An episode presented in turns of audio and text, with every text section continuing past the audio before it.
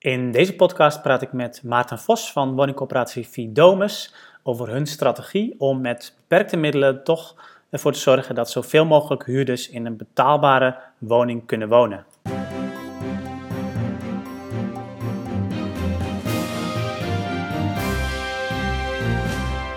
Eh, dankjewel dat je aan dit interview uh, wil meedoen, Maarten. Um, kun je om te beginnen nog iets meer zeggen over ja, waar je eigenlijk in je dagelijkse werk tegen betaalbaarheid aanloopt? Ja, ehm, nou, ik ben verantwoordelijk voor het huurbeleid bij Vidomus. Mhm. En dat is continu een zoektocht naar hoe we met de, de middelen die we hebben de betaalbaarheid voorop kunnen stellen.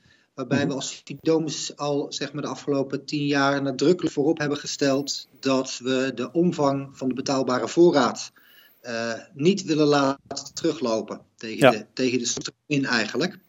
En dat zie je eigenlijk wel terug ook in uh, hoe we zeg maar uh, continu moeten vechten om dat voor elkaar te krijgen. Uh, En daardoor ook zo slim mogelijk met, onze, met ons huurbeleid omgaan. Ja. En mijn stelling is eigenlijk, we hebben geen huurbeleid, maar we hebben een huurkortingsbeleid. Mm uh, als doel om die huurkortingen zo doelmatig mogelijk in te zetten en daarmee zoveel mogelijk maatschappelijk resultaat te bereiken. Ja, en, en, maar want in je dagelijks werk ben je dus vooral uh, bezig met het, met het maken van dat beleid?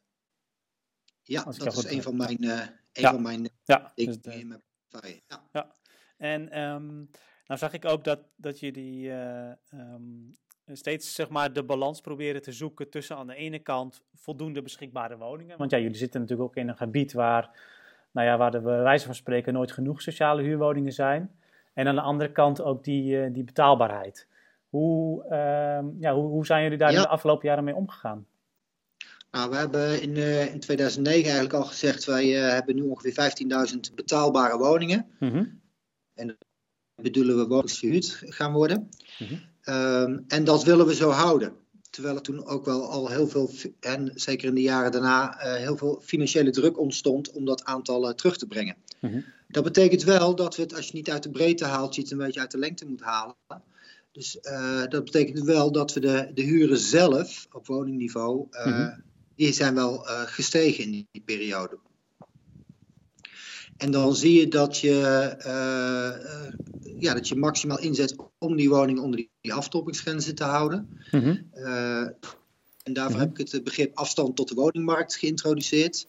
En hebben wij zeg maar een huurkortingsbeleid bepaald. Wat, we hebben zeg maar meer geld over voor iemand met een grotere afstand tot de woningmarkt. Ja. Dus mensen die het harder nodig hebben, die, daar hebben jullie dan een, een, hogere huurkorting voor? Of, of een, dan zetten jullie in ieder geval meer op in. Ja. Daar hebben we een hogere huurkorting voor over, als dat tenminste hè, de, de, de, oplossing is. Mm -hmm. uh, ja. Omdat die uh, aan bod komen en zo ons maatschappelijk resultaat uh, zo groot mogelijk te laten zijn. Ja. En eigenlijk is het, het motto er een beetje achter. Ik begin de cursus die ik geef vaak met de opmerking: de sociale huurwoning bestaat niet. Mm -hmm. want we hebben woningen en die zijn nogal, die gaan lang mee en die kun je niet zo makkelijk veranderen. Nee. Maar je kunt contractvorm veranderen en je kunt ook het prijsarrangement uh, eigenlijk dagelijks veranderen. Ja. En met name op het laatste uh, zijn we als corporaties vaak onnodig uh, ja, star of hebben algemene beleidslijnen, terwijl je er ook veel flexibeler mee om kan gaan. Ja. En dat is ja, wat ik heel erg probeer voor elkaar te krijgen binnen alle beperkingen. Ja, ja. dus um, en, en misschien nog even terug naar die beschikbaarheid, want, want laten jullie daar dan ook dingen liggen om, om voldoende betaalbare woningen te houden? Want ik kan me voorstellen nou, dat er ook nog wel genoeg vraag is om nog meer woningen bijvoorbeeld te bouwen in, uh, in, jullie, in jullie gebied.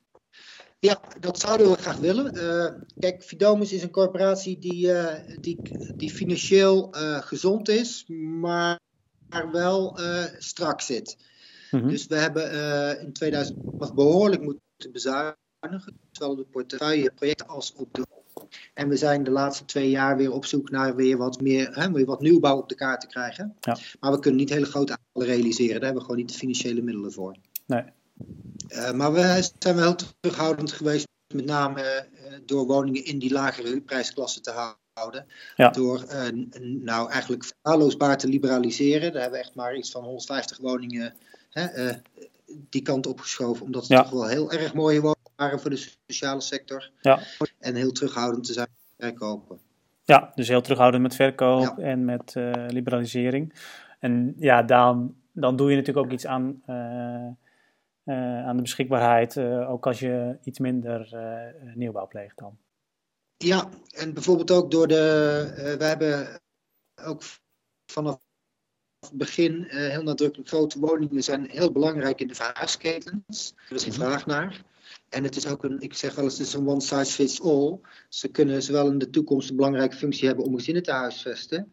Maar, uh, en, maar stel dat, dat er niet zoveel gezinnen meer zijn, uh, Er kunnen ook staan een woning delen.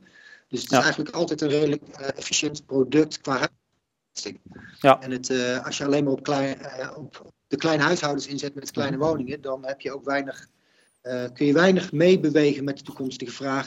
Ja, ja.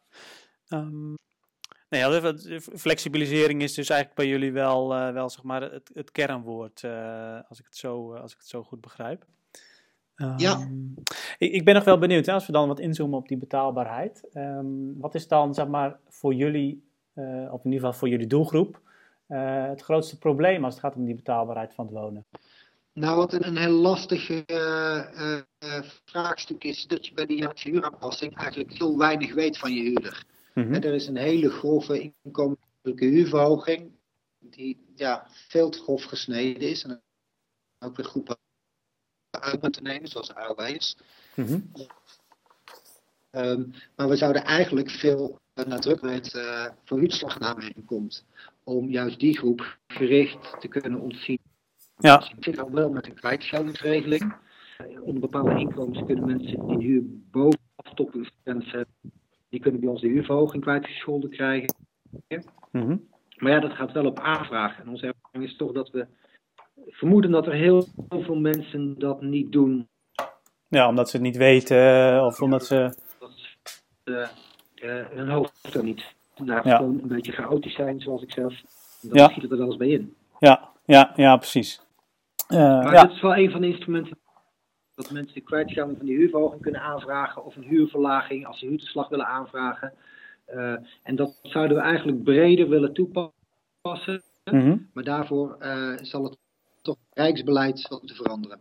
Ja, maar je zegt dus eigenlijk ook, um, eigenlijk hebben we uh, daardoor, doordat we eigenlijk te weinig informatie hebben, eigenlijk nog niet, heel, niet, ook, niet, ook niet het volledige beeld van de betaalbaarheidsproblemen die er zijn.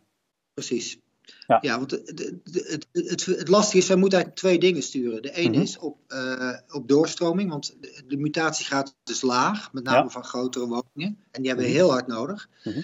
En uh, je wil juist weer niet uh, zeg maar te veel huurkorting geven daar waar het niet nodig is. Nee, precies. Want dan, uh, die huishoudens ervaren dan een prijsdrempel om een stap te maken. Hè? Bijvoorbeeld kleiner wonen loont dan bijvoorbeeld ja. niet. Ja. Of de stap naar een koopwoning of een, een vrije sectorwoning is dan relatief erg duur omdat je je huurkorting inlevert. Ja, precies. Dus het is ingewikkeld om zonder gegevens je huurkortingen uh, precies daarin te zetten. Dus aan de ene kant wil je het wel betaalbaar houden, maar mm -hmm. niet als dat niet nodig is.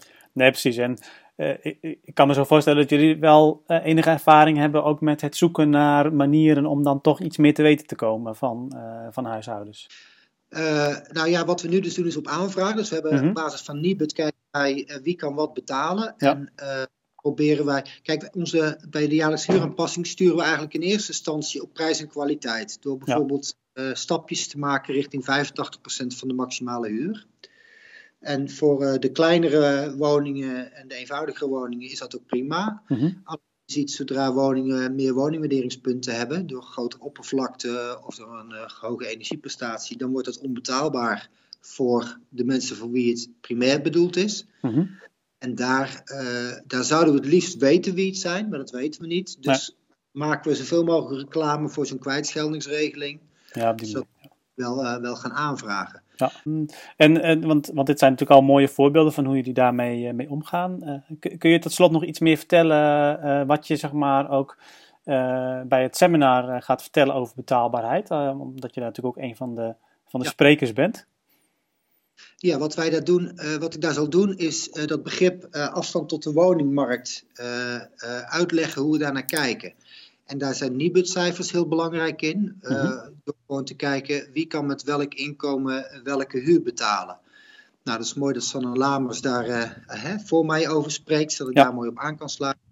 En dan zie je bijvoorbeeld dat je inderdaad bij een alleenstaande met een veel kleinere huurkorting kan volstaan dan bij mensen met een groot huishouden bijvoorbeeld. Ja.